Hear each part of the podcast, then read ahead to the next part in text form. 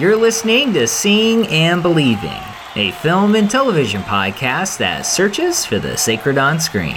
I'm Wade Bearden. And I'm Kevin McClenathan. You know, Wade, after a couple weeks of covering the freshest action blockbusters to hit movie theaters this summer, I thought it might be time for us to do something a little bit headier, a little hmm. bit more intellectual, maybe something with cartoon characters playing basketball. Wow, I mean, yeah, and perhaps we could get a famous basketball player to play basketball with these said cartoon characters. Yeah, yeah, yeah, I like it. I like it. So, nah. eh, now Nah. let's do something else. Listeners, today we will not be reviewing Space Jam 2. No, I'm sorry. Instead, we're going to be looking at a different type of movie. Yes, that's Edson Oda's Nine Days. Uh, Are we going to at least end the episode with a basketball themed rap, Wade? Maybe a jock jam? Uh, maybe we'll just do something else there as well. Listeners, that is not coming up, but a review of Nine Days is here on episode 298 of Seeing and Believing. You are being considered for the amazing opportunity of life.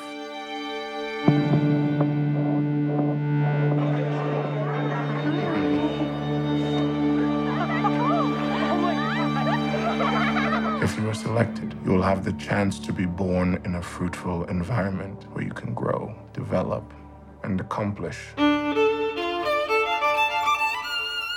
Am I dead? I wouldn't say you're alive or dead. Are you the boss? I would say a cog in the wheel.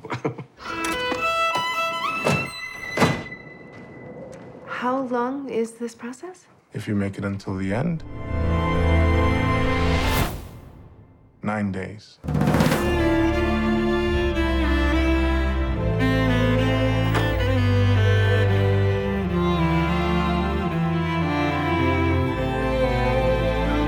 Senses will become unbearably sharper and stronger. It's your new beginning. You'll never remember me or anything else that happened in this place. But you will still be you. Every single day, someone hurts someone else. Every single day, someone takes someone else's life. Why are you focusing on that? Why are you not focusing on that? You've been here a few days, but you've lived every second. Are you afraid? Of what?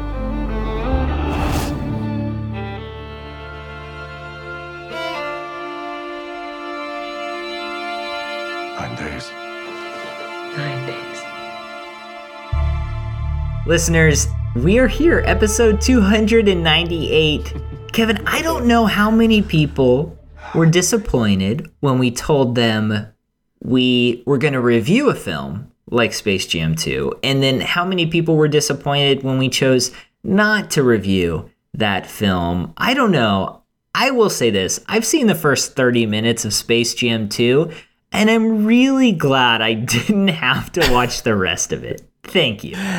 I I was not brave enough to to even venture into that territory uh, on, on my HBO Max app, but I'm glad that you took one for the team there, Wade. And I'm guessing you know what, like uh, it's possible to to enjoy Space Jam and you know move on with your life without necessarily caring what critics have to say about it. I think that's kind of just maybe it's better off for for everyone involved. Yeah, yeah. Hey, if you like it, go for it. I loved, I loved the original Space Jam when I was a kid. Used to watch it all the time. Thought it was so funny. Thought Michael Jordan was great. Charles Barkley, all of them, and of course my friends, the Looney Tunes. So maybe there Your will close be personal friends. close personal friends, confidants. I like to to call them, and uh, maybe your children will enjoy this Space Jam too. And if they do, that seems like a really great thing. Listeners, we also want to take an opportunity to point you over to our Patreon page. You can support the podcast. Just go to patreon.com forward slash seeing underscore believing underscore podcast. This episode is sponsored by our Patreon listeners. Thank you so much for all that you do to support us. We've got a couple of different donation levels with some perks One of those, our favorite, is the What Can You Buy for $5 level. Kevin, what could someone buy for five bucks? Well, the march of technology proceeds apace. It it's it's never ceasing. We are born endlessly into the future and you know, once upon a time, noise canceling headphones were kind of the big technological advancement in inter- home entertainment technology, but now there's new tech on the block and it is light canceling headphones. So if you just you want total sensory deprivation while you listen to your music, then this will make sure you don't hear or see anything outside of the uh, the music that you're listening to. Wow. I mean, that could be really dangerous if you are jogging or cycling or really just anything. That could be very, someone could sneak up behind you and wow, you're gone. There's I mean, nothing they can do.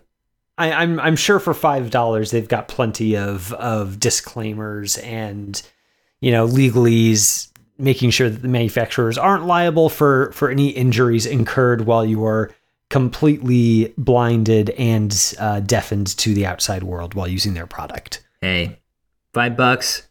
It is what it is. Listeners, head on over to patreon.com forward slash seeing underscore believing underscore podcast. Once again, we really do appreciate it. We're going to hop into our review for the episode. We're taking a look at Nine Days. It will be releasing in theaters here in America July 30th. And when you hear the synopsis, the official synopsis, which I'm about to give, listeners, I think you'll understand why we chose this movie to discuss today. Will, played by Winston Duke, spends his days in a remote outpost watching the live point of view on TVs of people going about their lives until one subject perishes, leaving a vacancy for a new life on Earth. Soon, several candidates, unborn souls, arrive at Will's to undergo tests determining their fitness, facing oblivion when they are deemed unsuitable. But Will soon faces his own existential challenge in the form of a free spirited Emma, played by Zazie Beetz, a candidate who is not like the others, forcing him to turn within and reckon with his own tumultuous past. Fueled by unexpected power, he discovers a bold new path forward in his own life, making his feature film debut after a series of highly acclaimed and award winning short films and music videos. Japanese Brazilian director Edson Oda delivers a heartfelt and meditative vision of human souls in limbo, aching to be born against unimaginable odds, yet hindered by forces beyond their will. Kevin, it's no secret that both of us are big fans of Hirokazu Koreeda's 1998 film Afterlife. Nine Days feels like a spiritual remake of sorts, exploring many of the themes Koreeda also touches in his movie, in particular, death, memory, significance, and yes, the afterlife. In your opinion, does Nine Days deserve to be mentioned in the same conversation as a masterpiece, like Afterlife? Or does this experimental movie come up, to use subject matter from the film itself, a bit soulless? wow. That is quite the introduction, and I'm glad that we're starting out with uh, a tip of the hat to Koreeda's work because I, you know, it's impossible to to watch Nine Days without thinking of Afterlife if you've seen it. it the the similarities are are too close to ignore. You've got kind of this this uh, limbo or this otherworldly plane where uh, people uh, in Koreeda's film go after they die, and in Oda's film they uh, stay before they are born. And in both films, there's also this motif of um, precious moments being created uh, artificially by the uh, kind-hearted wardens of this of this limbo in between space. And I I think one reason that Koreeda's version of of this kind of premise is so uh, endearing and indelible is that he makes this subject matter not just about spiritual, the spiritual, but also um, about the artistic and aesthetic as well. The idea that uh, in order to pass on to whatever lies beyond life and death, uh, people need to re-experience a precious memory that they that they'll hold and carry with them as they as they go beyond.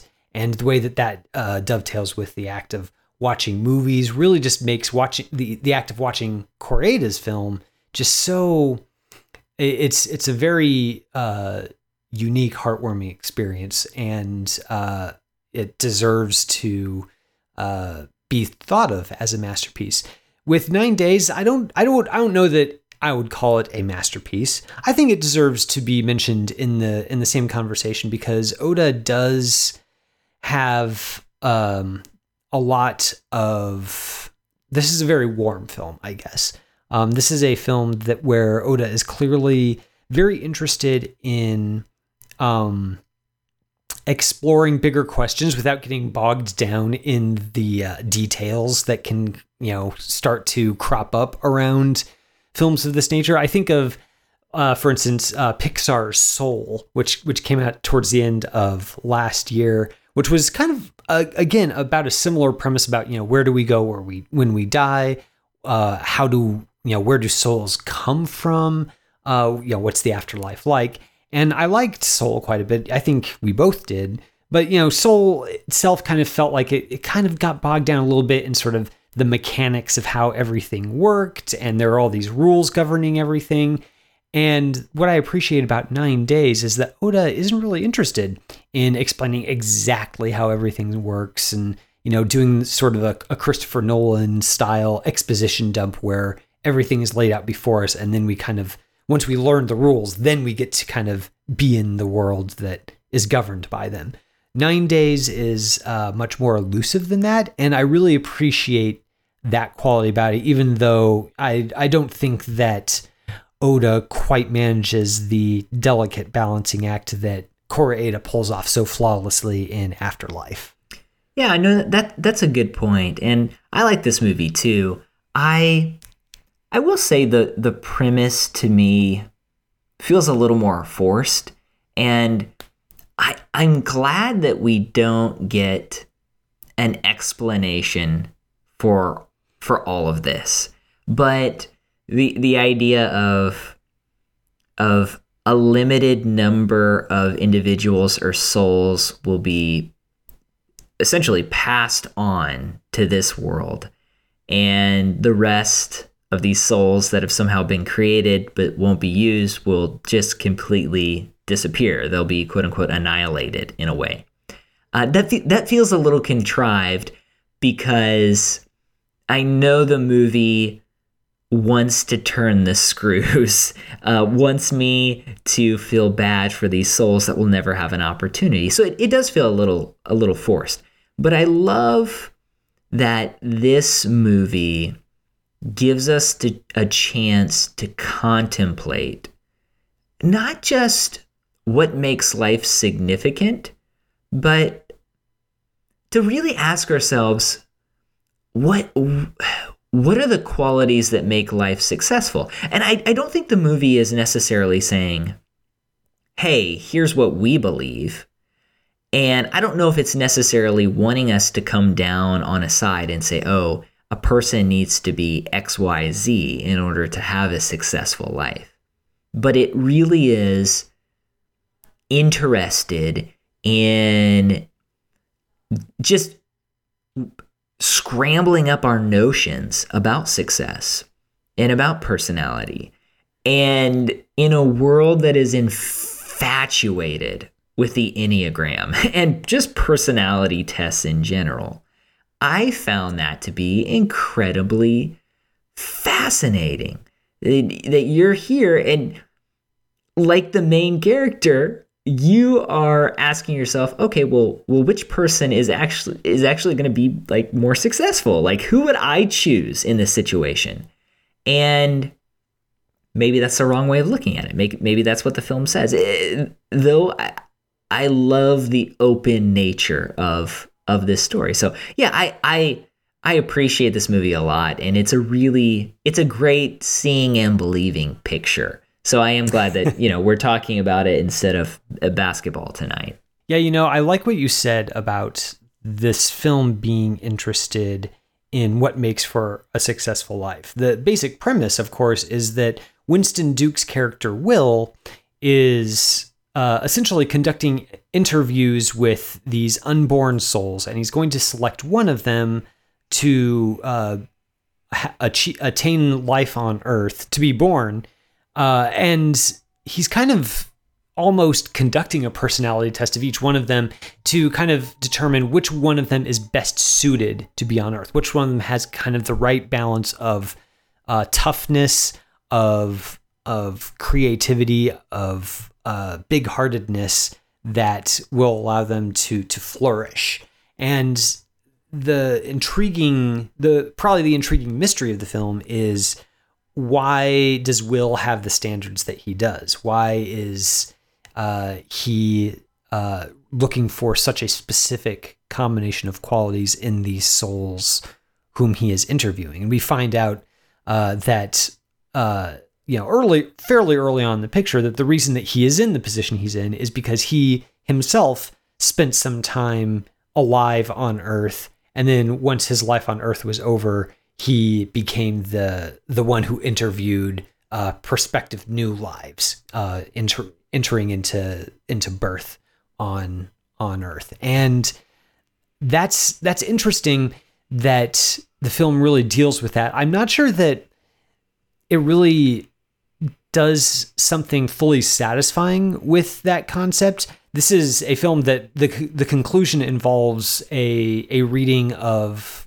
Walt Whitman's uh, "Song of Myself," I, I believe, uh, which is you know I celebrate myself, and it's essentially kind of wrapping up the film on a note of um, of self actualization in in a weird way, and I'm not really sure that that is the the kind of conclusion that I would have been expecting out of a film that up until that point had been kind of more uh, interested in critiquing the the idea of well, you know, that there's a specific kind of way to live life where you you kind of feel fully fulfilled. There's it's a lot more nebulous than that, I guess. And I think that Nine Days kind of it gestures in that direction, but maybe doesn't fully um, articulate that or or come to a conclusion about it in a way that I, I found personally satisfying. Even though, like I said, it is it is a very warm film,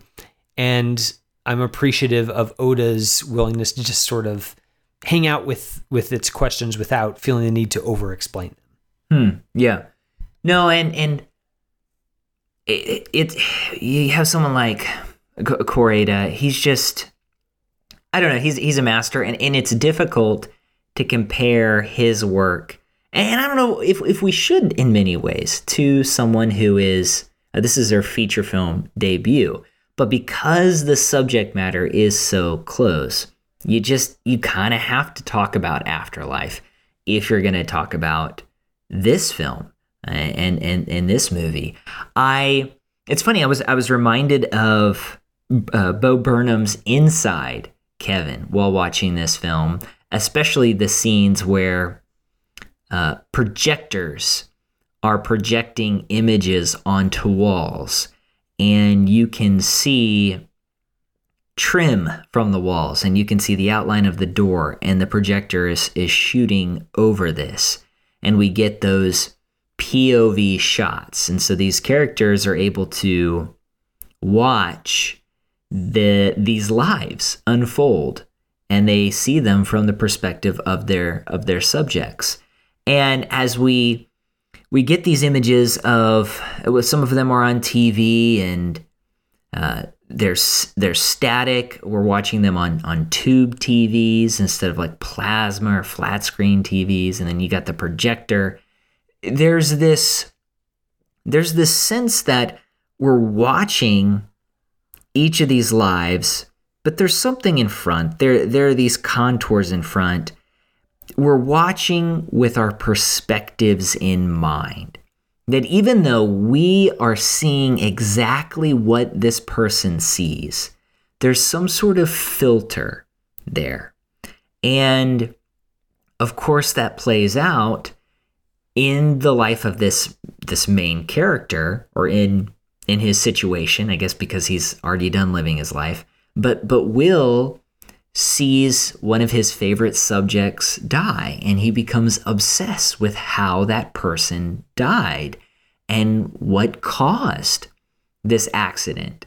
And i think that's a really interesting way to say hey like just just because you can you know someone just because you can see exactly what they see doesn't mean you're not bringing a sense of yourself to the way that you view them.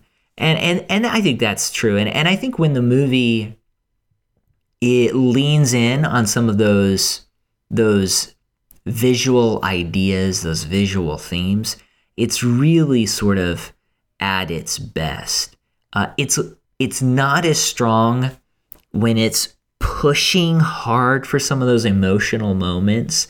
And like I said too, I I feel like some of those moments are contrived simply by the story. We know they're going to happen. Why? Because we know that there are souls who will never visit Earth. So some of it does feel a little contrived. Um, but when the movie is there and just kind of lets us watch these individuals and and and see what's happening and it leans into the visual nature of this movie i think that's when it's at its best it i it is instructive to view this side by side with Koreeda's Afterlife, not simply because of the surface level similarities in the story, but also in their approach to, frankly, what is what is a little bit of sentimental subject matter. I mean, Koreeda is a very sentimental filmmaker, and that's not meant to be um, uh, derogatory in any sense. He's an, a filmmaker who's very interested in human relationships and the emotions that drive them, and that naturally lends itself to sentimentality. And his films are just often very wonderful because of that. Um, and Afterlife is, uh, at least on surface level, it is a very sentimental film it, because it's, it's essentially about sentimentality itself. These people, you know, moving on to the next life they choose a sentimental moment from from their past to to carry with them into the afterlife um, that's got sentimentality baked into its premise but the way that Koreeda handles it is so um, it, it's it's so delicate that it ends up it doesn't end up feeling cloying or like he's laying on a little bit too thick and i think for the most part Nine Days manages to avoid that as well. Although I think it does, I think by simple virtue of the fact that these are all kind of spirit beings that uh, you know not don't really have any any history to look back on. And for most of them don't have anything to look forward to except simple nothingness. There's maybe a, a lack of of stakes or a lack of connection there so that when we do kind of have these sentimental moments for the souls that that aren't selected to uh, be born on earth. They kind of fade away and uh, will offers them the chance to live a moment that they they find especially please, pleasant or or compelling uh, before they they fade away.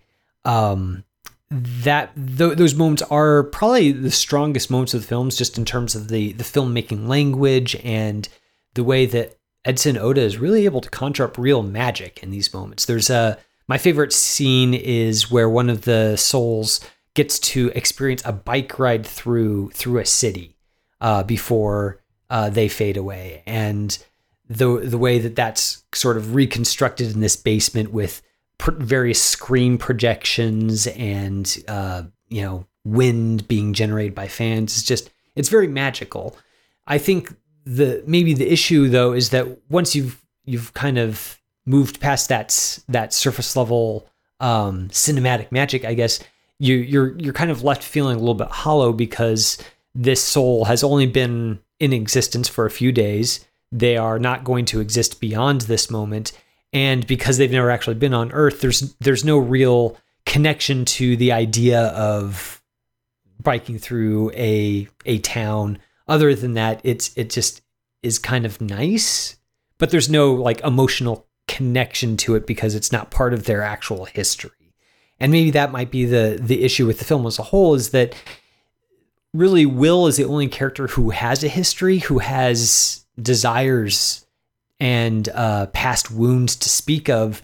So he ends up feeling like the only character in the film who really seems like flesh and blood. Not to put too fine a point on it, he's he's the only character that seems to have any weight to him because all the other characters are essentially abstractions. They're very pleasant and uh, you know well acted abstractions, but in, in the end, there's not really a whole lot in the writing to really give them weight beyond kind of what they are supposed to signify or represent.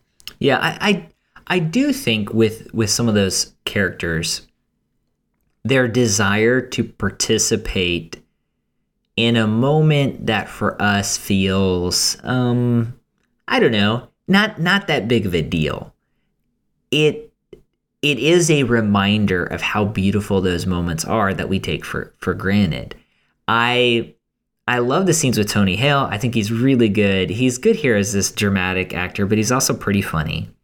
And he becomes almost uh, obsessed with firing up the grill and and drinking a beer outside. And it's it's it's it's funny, right? But when you think about it, uh, how how pleasant are those moments, and and do we take them for granted? And you talked about the individual who is placed on this bicycle trainer and is able to pedal and it's a it's a simulation in a sense of of riding through streets and, and riding through the, the wind and uh, petals as they fall on, on top of this character's head.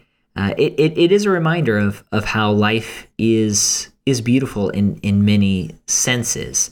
And I think those moments are are strong. I once again compare it to something like uh, in his film, and, and not just Afterlife, but just just in general, how he is able to take these small moments and make them just, I just life defining in a sense. Like they're just they're they're very inspirational. They're very emotional. I remember his uh, his film uh, Our Little Sister, and there's a scene where a character is riding a bike and going going through uh, a park or a road and petals are coming down, and it re- it really is uh, an amazing moment. And I felt a little bit of that here. I didn't feel didn't feel a lot. I, I do want to move to a talk of personality and success in life, and the character here, Will, uh, he is lived a life uh, apparently he was he was pretty weak, and so he's he's looking for for strength for someone to really kind of push through and to be able to survive life. And there's this conversation at the end where two of the finalists are, are talking about the the finalist souls are talking about disgust and one talks about a, a heinous crime that he saw uh, one of the characters that he was watching through the POV cameras, reading about or learning about. And he, you know, he mentions that that just really disgusts him. And the other character uh, is uh, tells a funny joke about something, just you know, toilet humor, if you will. And it's this fascinating way of just kind of looking at these individuals and seeing, you know, which one's right. Well, uh, one's pessimistic and one seems more optimistic. And I think that goes back to what I what I mentioned earlier. This film is is really asking us, well, what do we think? What do we believe about the world? Uh, do we believe that you know pessimism is is really the realism of the world? Do we believe that you need to be optimistic in order to make it in the world? Uh, what what what do we believe about how to make it through life and what life is made up of? And it really is kind of this fascinating thought experiment through there. And I like how the film doesn't necessarily come down one or the other. I mean, it, maybe it does in just the overall story, but it's it's something really yeah, it, it's intriguing to think about. It's very thought provoking. Yeah, and that moment is even crystallized where they're having the these these two finalist souls are having a conversation about what disgusts them, and one of them, you know, tells tells that story of the the awful crime, and uh, he and the other soul kind of, you know, they, they they get into a little bit of a of a debate, and um, he he says, you know, this this is what disgusts me, and the other soul responds, well, why is that what you focus on? And uh, he responds to that with, why isn't that what you focus on? Uh, and that I, I think that's that's an intriguing uh, way to to set up kind of this this differing viewpoints on essentially the problem of evil in in the world and it's to Oda's credit I think as as a writer and director that he's uh, he doesn't feel the need to make one or the other kind of the bad guy or the or the one who's incorrect. They you you understand both of their viewpoints and that's that's the end of it. It's the scene doesn't end with one of them kind of, you know, being being talked down. Uh, one of them doesn't isn't made out to be uh, just foolish in any capacity. It's just simply uh, an instance of just seeing the world with completely with a completely different perspective, and I appreciate that about the film. And it also just kind of brings to the fore.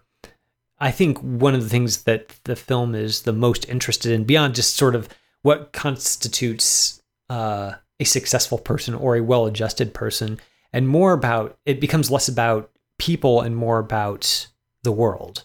You know, why is the world the way it is? Why do people hurt each other? At what point Will is is frustrated and he's he's talking to another uh, another soul, not one who he's interviewing, but uh, one of his peers, and he talks about how frustrated he is that he tries to um, send these beautiful souls into the world that you know that are sensitive and uh, you know just see the world in very unique ways.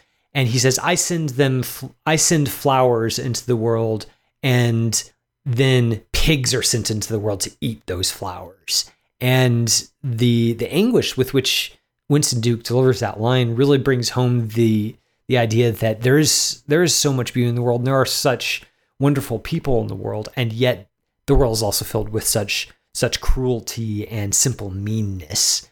Um, and i found that to be something that was really intriguing to think about, especially as Christians, kind of holding in tension the fact that there is a God who who loves us and who has created this beautiful world, and yet uh, wickedness and destruction exist within that creation as well. And how how does one even make sense of that?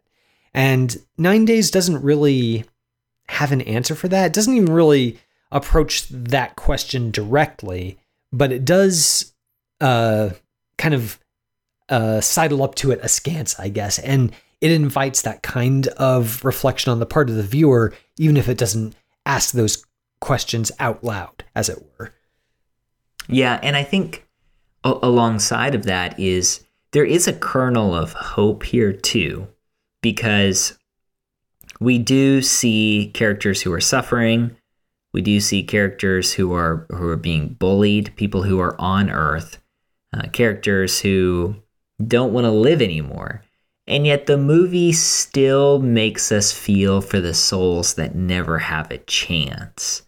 And I think that's I think that's worth noting. It's it's not one of those films that says, well, you know, this this soul gets to go to Earth, but it's going to be rough and you're better off just just not participating in that process.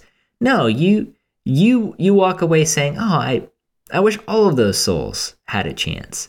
And I think it's because the the movie under rightly understands the difficulty and the sin in the world, but there is but there is that hope. There's something still kind of beautiful about it.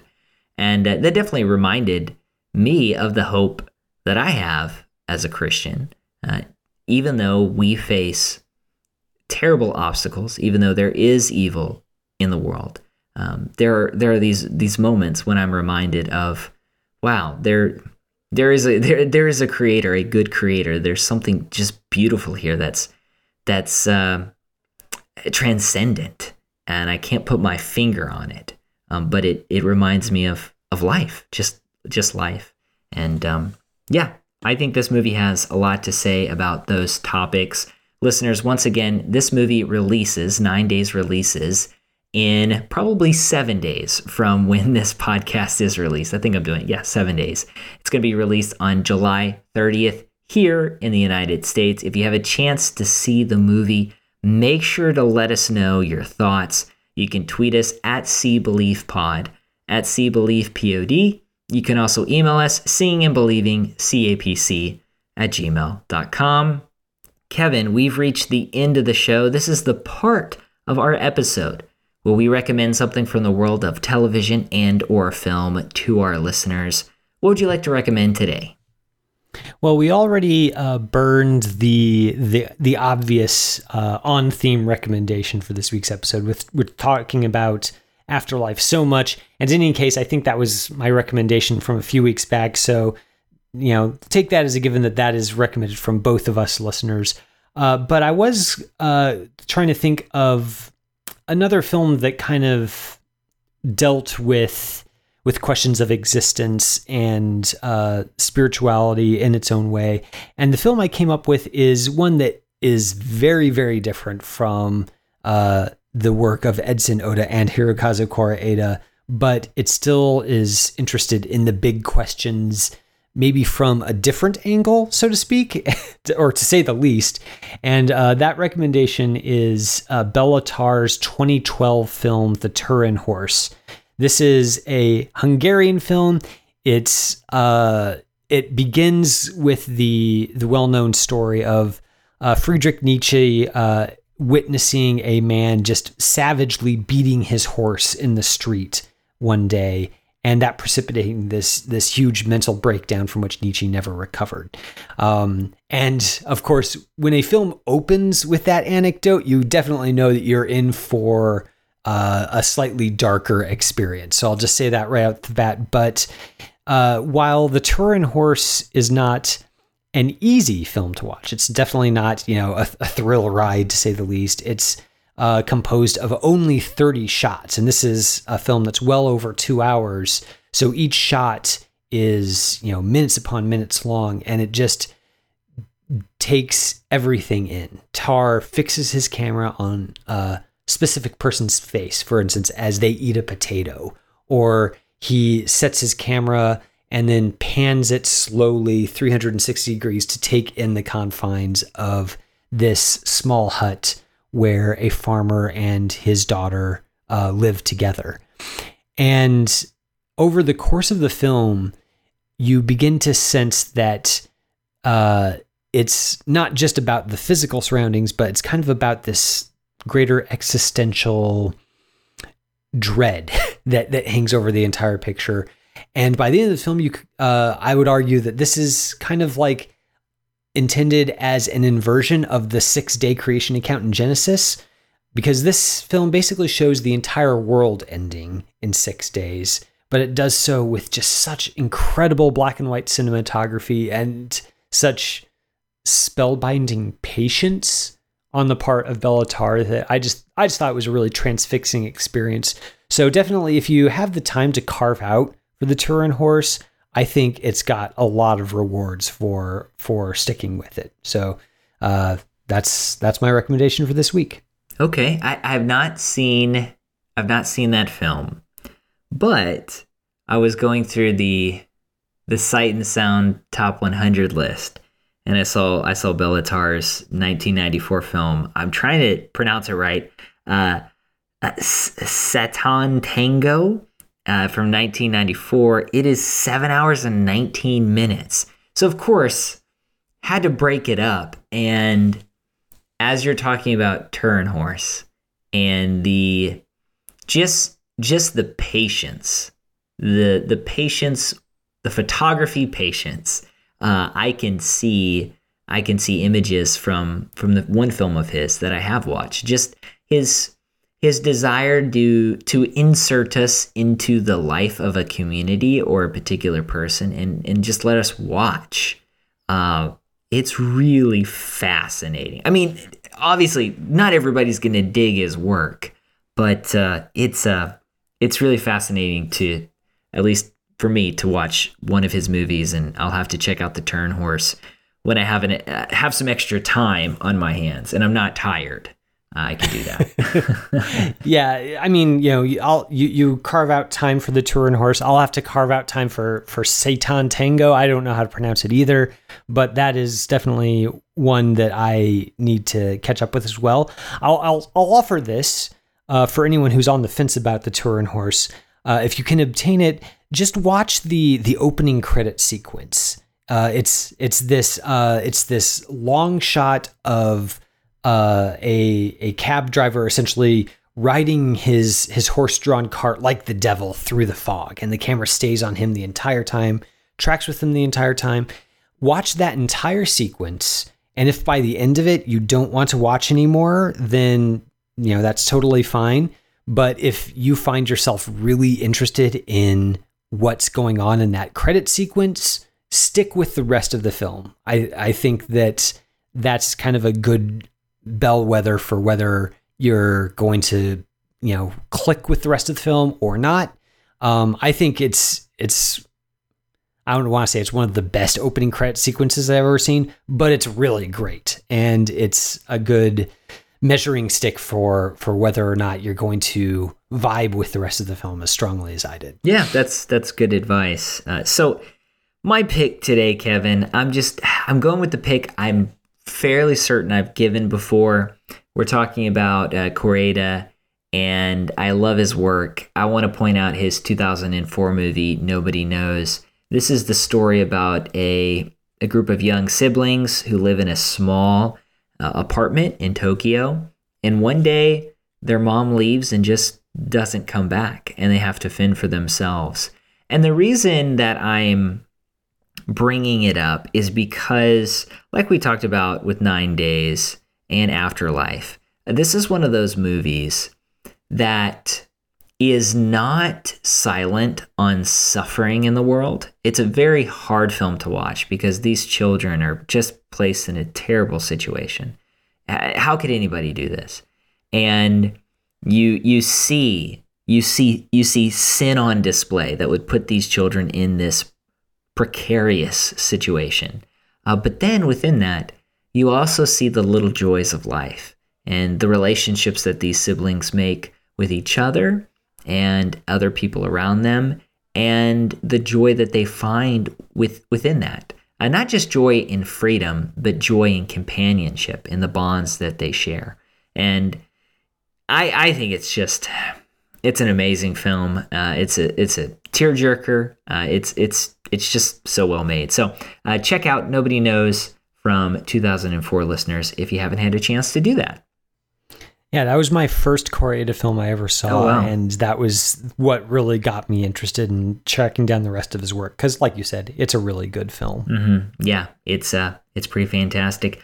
Listeners, thanks again for checking our episode out. You can always support us via our Patreon campaign, patreon.com forward slash seeing underscore believing underscore podcast. And you can always talk back to us at See Believe Pod on Twitter or seeing and believing CAPC at gmail.com. Thank you for listening to this week's episode. It's brought to you by ChristandPopCulture.com. Our producer is Jonathan Clausen, who every week helps us to search for the sacred on screen. I'm Wade Bearden. My co host is Kevin McLenithan. And until next time, this is Seeing and Believing. We'll see you later. You have been listening to Seeing and Believing, an official production of the Christ and Pop Culture Podcast Network.